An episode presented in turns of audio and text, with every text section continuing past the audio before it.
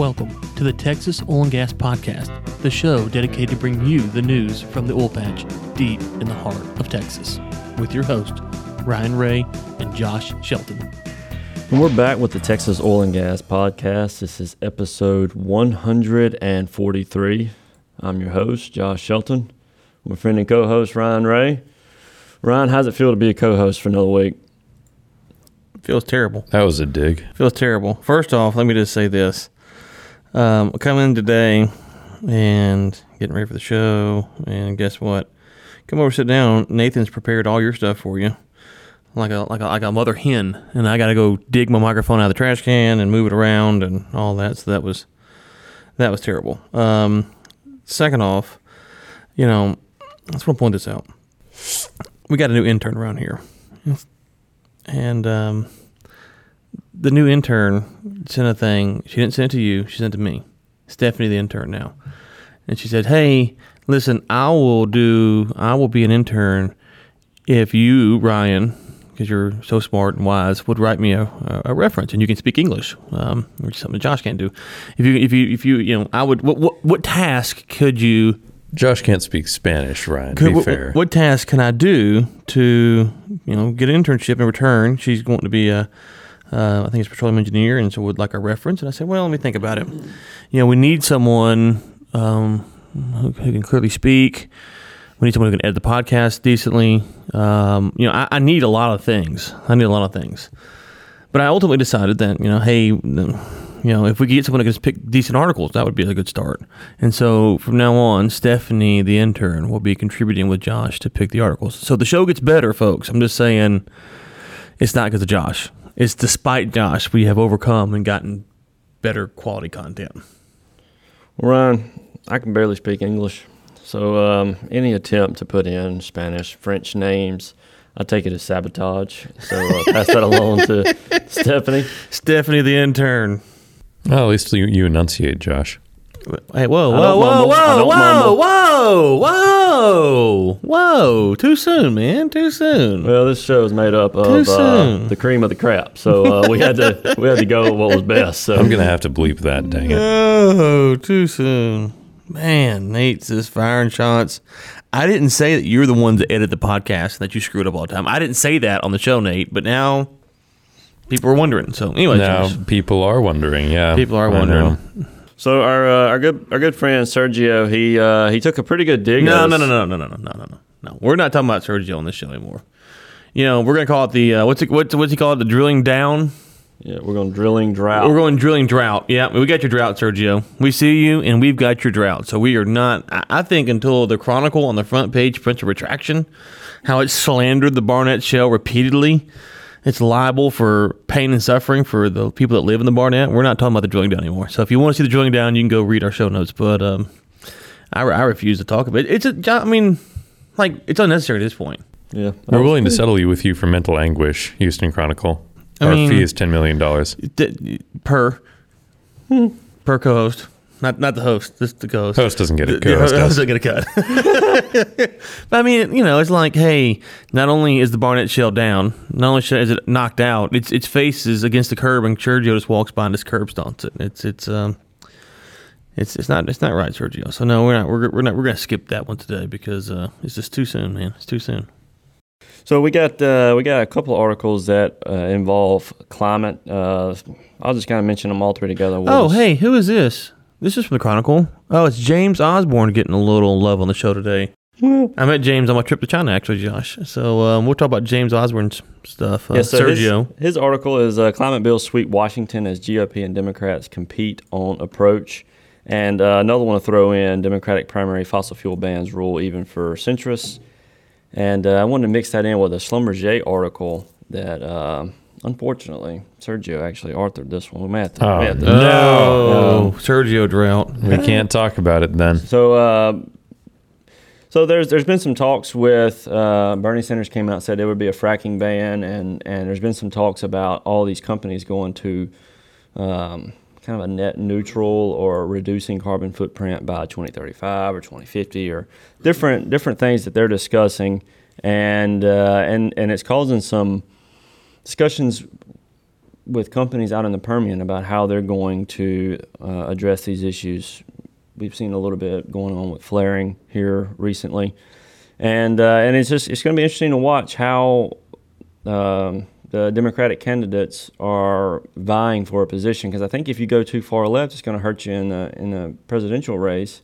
But if you go too far right, it's going to hurt you in the Democratic primary. So uh, they're they're walking a pretty fine line, and it's going to be uh, it's going to be something to see how they come up with a plan that doesn't completely discredit them, and and then also with some of these companies, how are they going to deal with the, the, the negative press they're getting with uh, with oil if there's great opportunities for investment? So that's that's another thing. I think Schlumberger, the article that I mentioned earlier, they are uh, moving one of their executives to a new energy division, and they're being uh, uh, on the face value, they're saying that they're they're going to move toward a carbon neutral uh, goal. So, will they be able to do that? Who knows? Or is it just optics? you know? Well, let's let's let's be fair and balanced here. So we've got the um, what I mean, the, the liberal um, presidential candidates, and then let's bring in the the voice of reason on the show, Speakner, the prophet of doom. Oh boy. So Speakner last week sent me this. Trump now talking about selling an extra 15 million barrels of the SPR this year. I guess he wants to bank- bankrupt oil companies even quicker. I am so over Trump.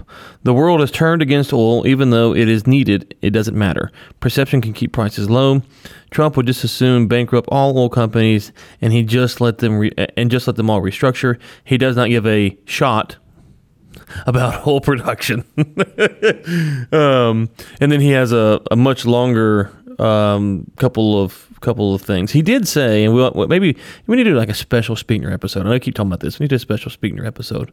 Um, he does say, unfortunately, your premise regarding oil prices, if Bernie were to win primary, is only half correct. So we'll tease that for a for a later day with Speakner. Um, so here's a couple things, Josh. First off, you know, and I know we don't do a ton of geopolitical stuff, so I'm gonna try to keep that a little bit light here. But let's just say, for for for the sake of argument, if a Democrat wants to ban fracking in the U.S., what is the number one country that has dominated the news outside of the U- United States since Trump got in office three years ago now?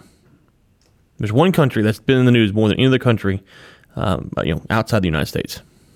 Mm, it would be, I have two in my mind. It'd be Russia or China. Russia. Russia, I would say. Russia. Would be the one I'd pick. Easily Russia. It's not even close. It'd be Russia. Uh, from the standpoint of the Russia collusion, Russia collusion. So every day, Russia, Russia, Russia, Russia, Russia. So let me say this: if you want to strengthen Russia, which I think Russia is literally no threat to the U.S., but if you if you think they are and you want to strengthen them, the one thing that you could do to strengthen them would be to stop drilling in the U.S. Like that, from a geopolitical military, you know, economics, all those things. And if you wanted to strengthen Russia, you would stop drilling in the U.S. So I need now, right now, for Congress to start Russia collusion investigations because the Democrats are obviously colluding with the Russians. Like it's it's it's quite simple. I mean, they, they, they must be colluding with the Russians. That's why they're all accusing each other of being Russian assets. It, it has to be. It's it's so obvious, and the fact that the Chronicle doesn't see this is just it's just terrible because if you stop U.S. drilling, you strengthen the Russians. So it's clear that all the Democrats are Russian Russian um, puppets, and Trump's are Russian puppets. So they're all Russian puppets. So really, Russia should be feared because all of our politicians are bowing the knee to Putin Official position of the Texas Oil and Gas podcast. on President's Day, mind you. On President's Happy Day, President's is Day. that our president We're owned by Russia. we're owned by Russia. so th- th- just, I just want to say that. So it's, it's funny when we talk about this stuff, um, and I know that uh, that Osborne here is probably not trying to get too much into politics, and I'm not going to spend a lot of time on it, but it's just funny that if Trump says something pro Russia, the media loses their mind, but an actual policy that would hugely benefit the Russian economy, no one talks about it because again, either reporters aren't smart enough to put two and two together, or they really don't care, or whatever you want to be. But but please, reporters, if you're going to talk about banning fracking, please mention how it would help Russia because we've talked about Russia so much. I haven't heard anybody mention this, so I just want to make sure that we're clear that banning fracking helps Russia. So if you're pro Russia, let's ban the fracking. Um, you can be pro oil prices, but you're you know, but still, um, banning fracking would do that. The second thing is I, I'm not quite sure until we get to the the primary season, which is just right around the corner. That uh, I mean, the primary season's here, but till we get to the um, the general Yeah. debates, um, it's kind of hard to know where, where this will will will, um, will shape out. The third thing is, Josh, we need jobs at the center of, of biological diversity.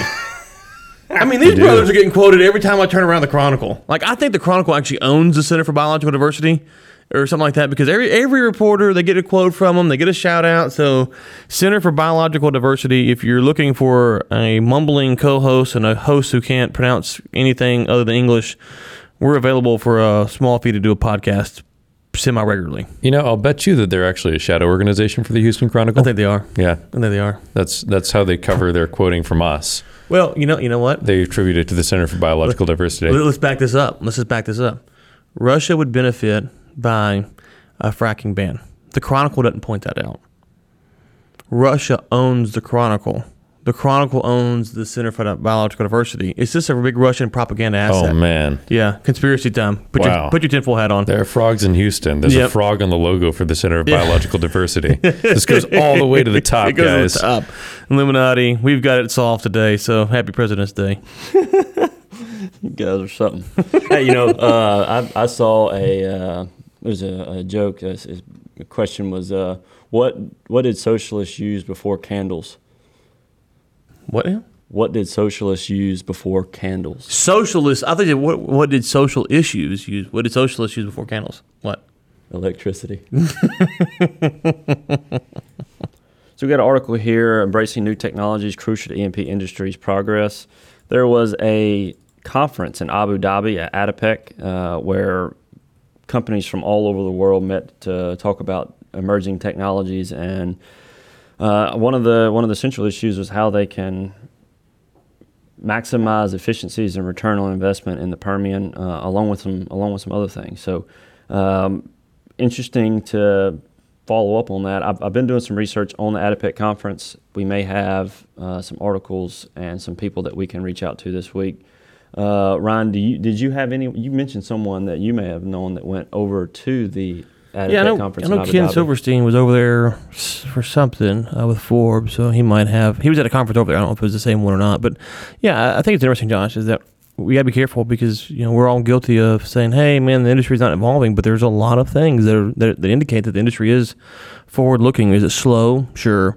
Is it um, you know maybe slower than we want it to be? Yeah, but but uh, I think at this point we have to be careful with the same narrative that the industry is not changing. It doesn't mean you can't still push for the industry to change, but if we're not careful, we're going to wake up and the industry will have kind of passed us by with you know with some of these technological innovations that are being talked about, especially on the international stage. Yeah, one of the, one interesting thing here, ADNOC announced a partnership with Total to deploy drones and unmanned vehicles to collect 3D seismic data as it expands its search for new oil and gas resources throughout Abu Dhabi. So, Oh, it looks like, like. Ken was at a different conference over there. so. okay, okay, um, yeah, just lots of cool stuff. I, I would I would love to get some more. Uh, you know, some, anyone that uh, maybe attended, any listeners, uh, it'd be be cool to discuss some of that.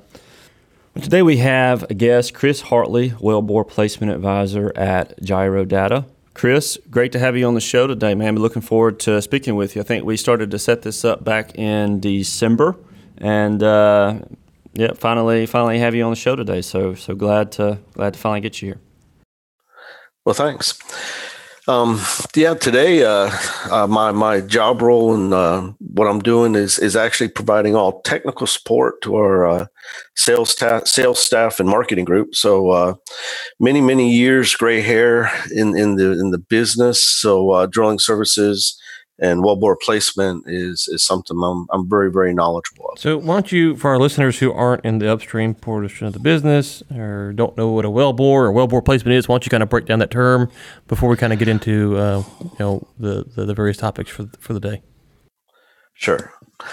Well, let's say back in the um, pre 2000s, um, most of the wells drilled in the North America and Canada were drilled into conventional reservoirs, meaning sandstone or limestone uh, reservoirs, and then um, the source rock was is shale.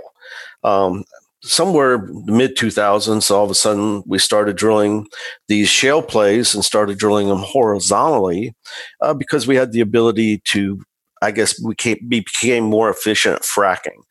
So as fracking industry became more and more efficient, cost effective. Then we started drilling all these shale plays around the US and Canada, uh, particularly because we were able to produce them. In doing that, then pad drilling came about. And that means instead of having one well per surface location, you started out and maybe had two wells per surface location and then five wells and six wells. And now some of these surface locations are called mega pads, where you can have 32 to 64 uh, wells off of one surface location. So at the surface, it now becomes very similar to complex offshore installations where you have to mitigate um, running into all these different uh, uh, wells coming off the surface pad. But then as you get deeper, they separate. And the well spacing in the shale plays is very critical for production. And, and as you've, heard, um, over time, we keep reading more and more about, oh, we're not in our production uh, quotas. We're not we're not producing what we thought we could get out of it. And well, now people are starting to wonder why. And well, maybe it has to do with wellbore placement. And and we don't exactly have the wellbore placement we thought we had due to different issues in the drilling process. And what are, you say there's due, uh, due to different issues? What are some of those issues?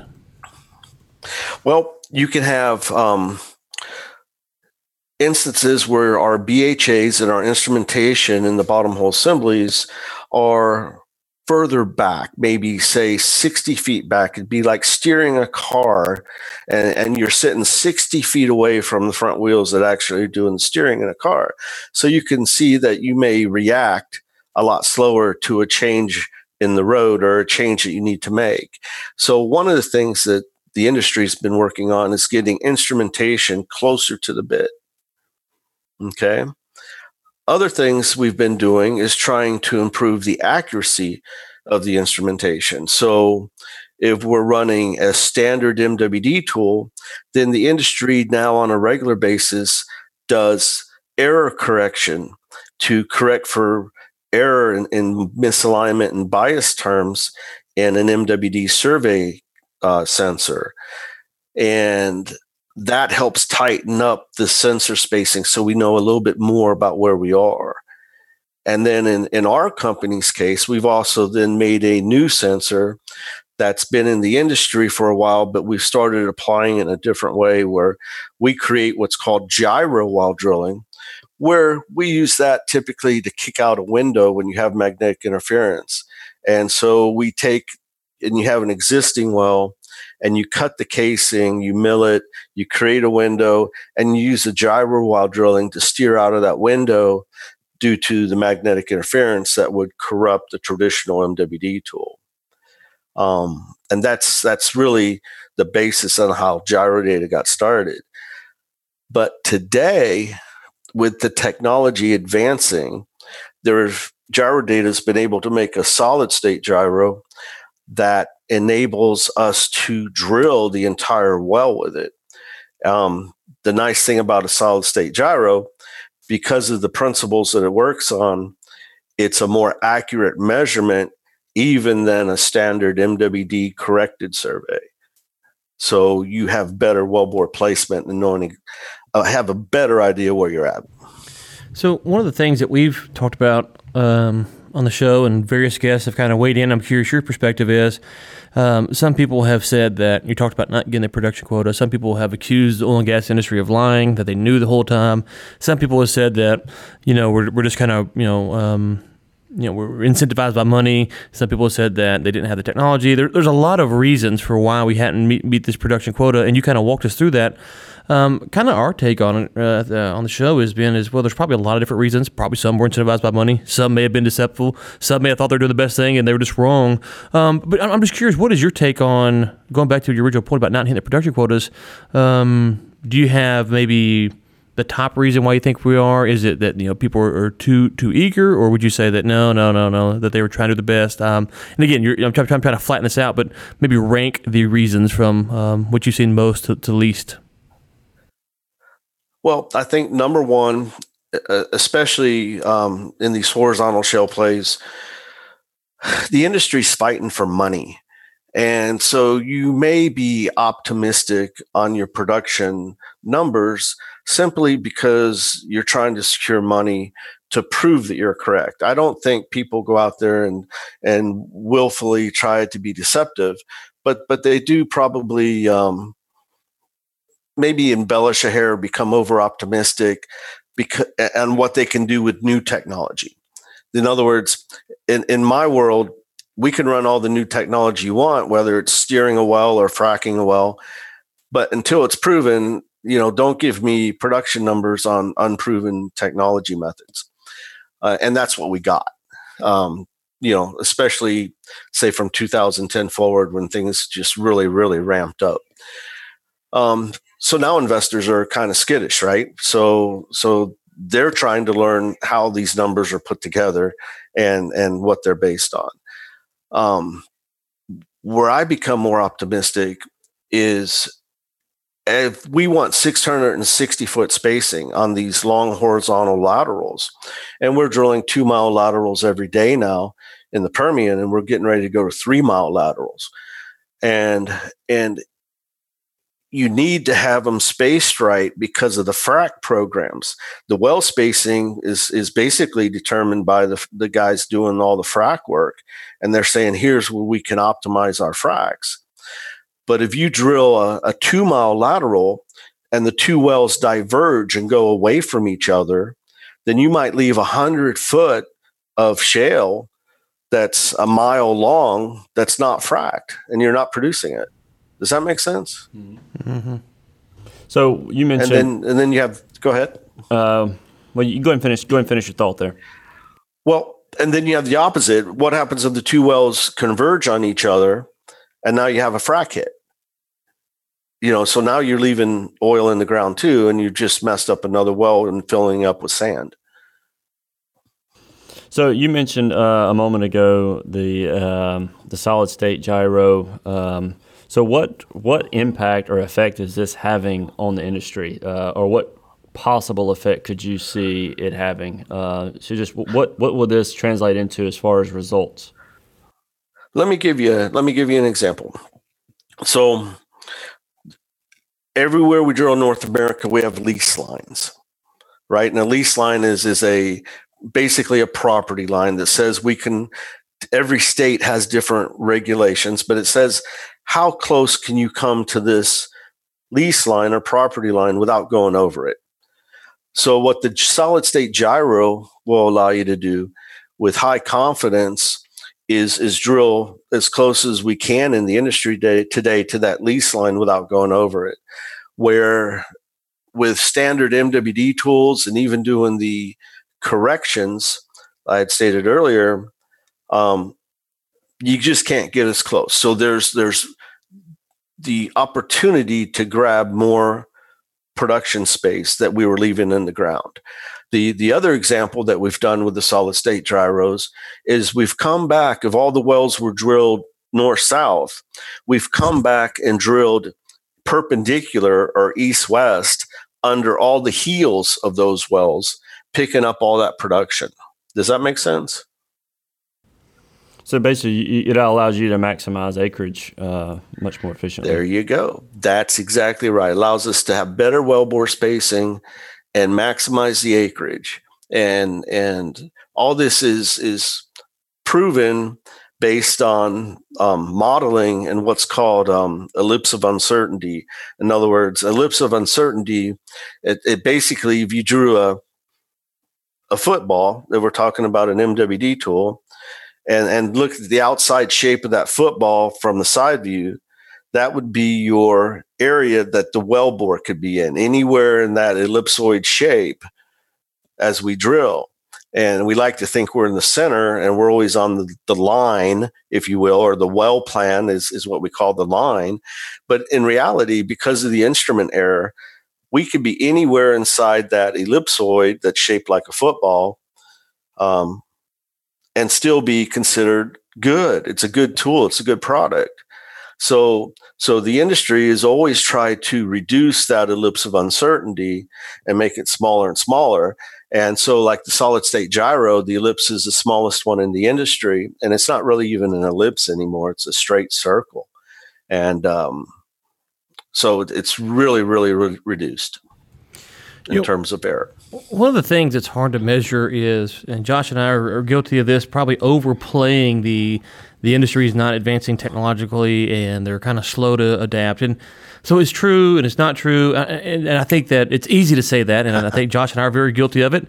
Um, and I also think we're probably guilty of getting too much credit. So balance it out for us from your perspective. How is the industry responding to technological change? Is it yeah. kind of at the right pace, a little too fast, maybe, or a little too slow? Because if you go back to what you said, some of these things about, hey, we think we're going to hit these quotas and stuff, you could actually say, well, they actually and I'm using technology in a very wide term here, they actually overestimated their technological capacity and kind of got them in a bind because they thought they could do things that they later found out they couldn't do. So, um, right. Uh, uh give us your take on that.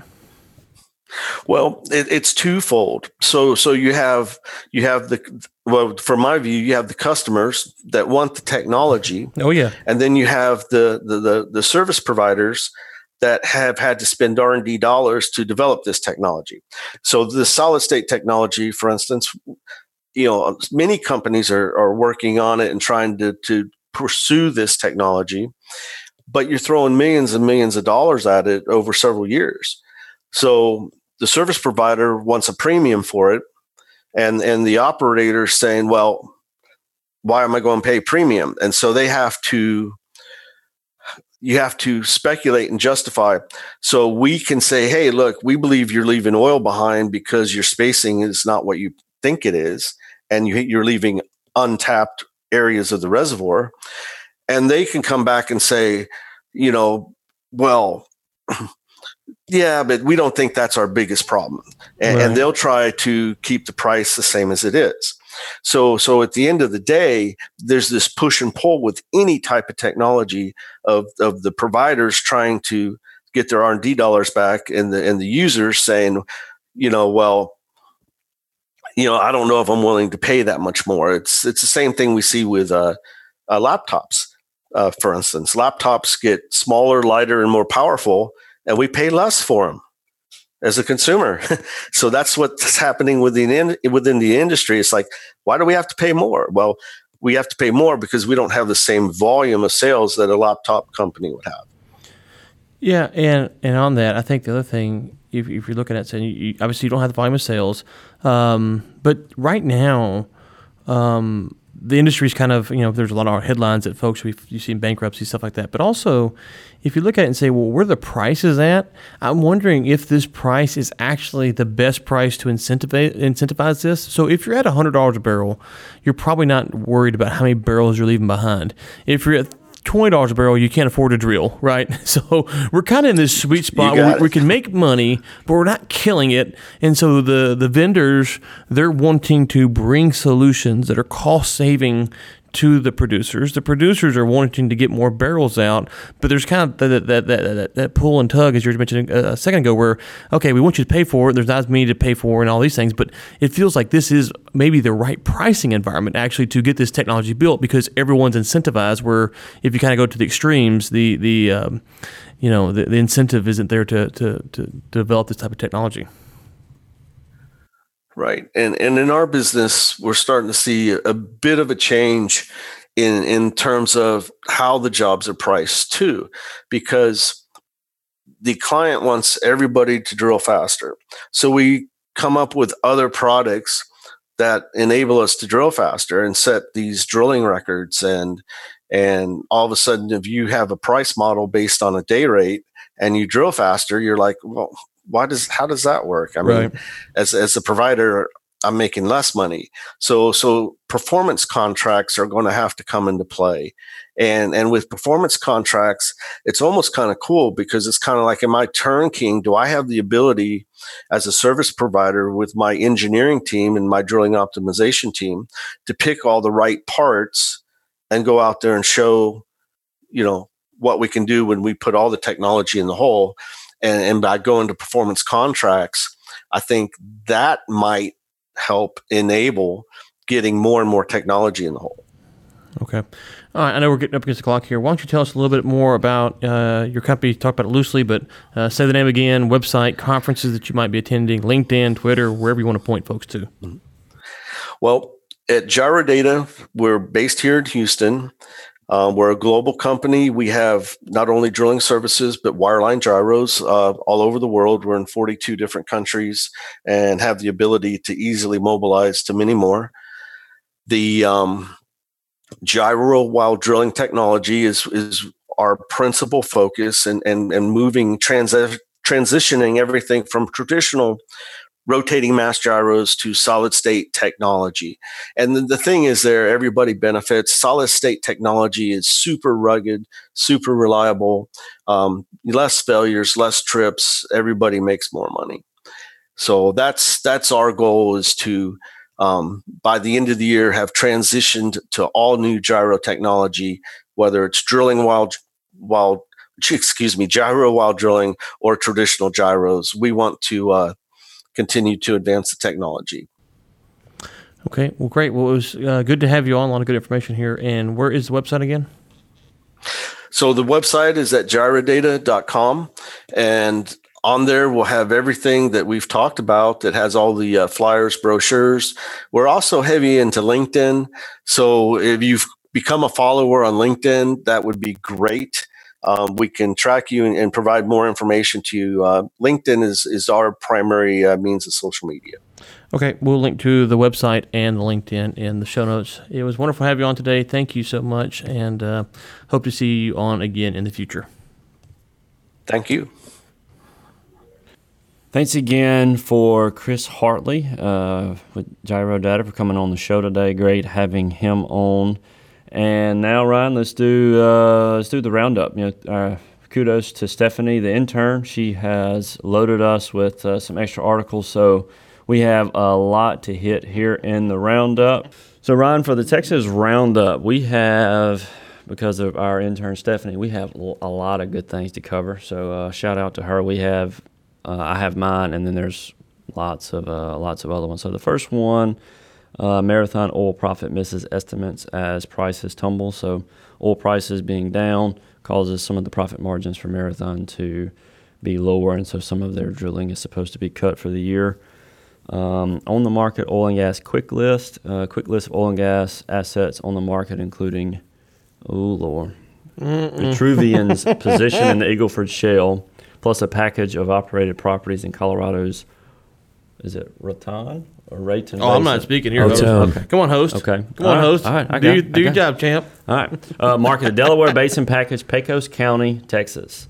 Uh, let's see here. 100% working interest, 10 producing wells. Um, bids offering uh, closing on February 26th. If you want more information on this, this will be linked in our show notes. Technology firms Enverus and RS Energy Group join forces. So, Austin based uh, Enverus uh, is acquiring RS Energy Group of Houston and combining the two entities into a company that offers technology, machine learning, and advanced analytics across industry. I just saw another thing where uh, there was another merger with the same company, not same two companies, but Enverus and someone else. Icahn demands Oxy reveal if it was approached by a potential buyer. So uh, the word was that Oxy may have been approached by a company looking to buy Oxy before Oxy went out and acquired Anadarko. So um, Icahn stirring up some some stuff there. So we'll uh, we'll keep following that story and see how that how that comes. The offer still stands, I believe. Icahn, he's welcome to come on the show, uh, 15 to 30 minutes, and give give his take on Oxy and. Uh, how they've handled all of this. Icahn Associates is also welcome to return my phone calls. Oh, that's right. That's right. They're, it's free to come on the show. So, yeah. Uh, yeah, what better place Although, to get the ear of the president and maybe uh, make some make some changes on international stage. So, yep. Although it, it's free to come on, but we are not unwilling to uh, to consider a sponsorship. Icahn Associates. Oh yeah, no doubt. Southcross Energy exits bankruptcy, moving headquarters to Houston. Oh, uh, Enterprise prevails in court battle of Texas pipeline giant. So we've talked about this a little bit. So Enterprise and Energy Transfer, they've been uh, for several years now. Have been. Uh, it actually goes back to 2011. Um, Enterprise backed out of plans to build a 50 50 pipeline project with Energy Transfer, tentatively called the Double E Pipeline. Energy uh, Enterprise actually prevailed in the in the battle. Um, they uh, they backed out and instead built a similar project with Enbridge, who's going to be in the news here shortly. Uh, so Enterprise went with Enbridge, and they actually won the case. In other news, Clayton William dies at age 88. So this was uh, this was a pretty big story. Um, passed away Friday night. That's Valentine's Day, right, Ryan? He, he passed away on Valentine's Day. Yep, that is Valentine's Day. He, he was a legend. That's the best day to go out, I guess. Uh, so Clayton Williams. I, am I'm going to say no. Valentine's Day is not the best way to go out. I mean, for someone like you who's not sensitive to people's feelings and emotions, and you know, but a sensitive guy like me, I don't want to die on Valentine's Day. Full life. He lived a full life. Got the one one last day, uh, uh, last day of val- oh, last Valentine's Day of your life. So he got to live approximately 88 Valentine's days. So, well, exactly. Not, not, not, I would say not, not approximately, days. like literally. Unless he was born after Valentine's Day on the first one. It would have been seven, uh, 87. Oh, okay. okay. 87. Okay. Okay. Okay. Yeah, that's why you're the host. Um, Advanced math. Better at math than I am at English. Texas regulators okay CenterPoint rate hike, but customers will pay less.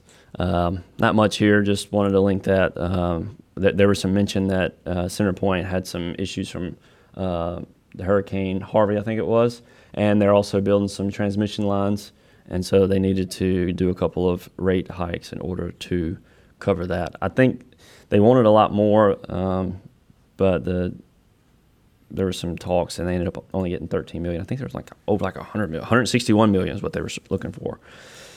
Debt laden Lilis Energy to sell Permian Basin acreage chunk uh, for 21, 24.9 million.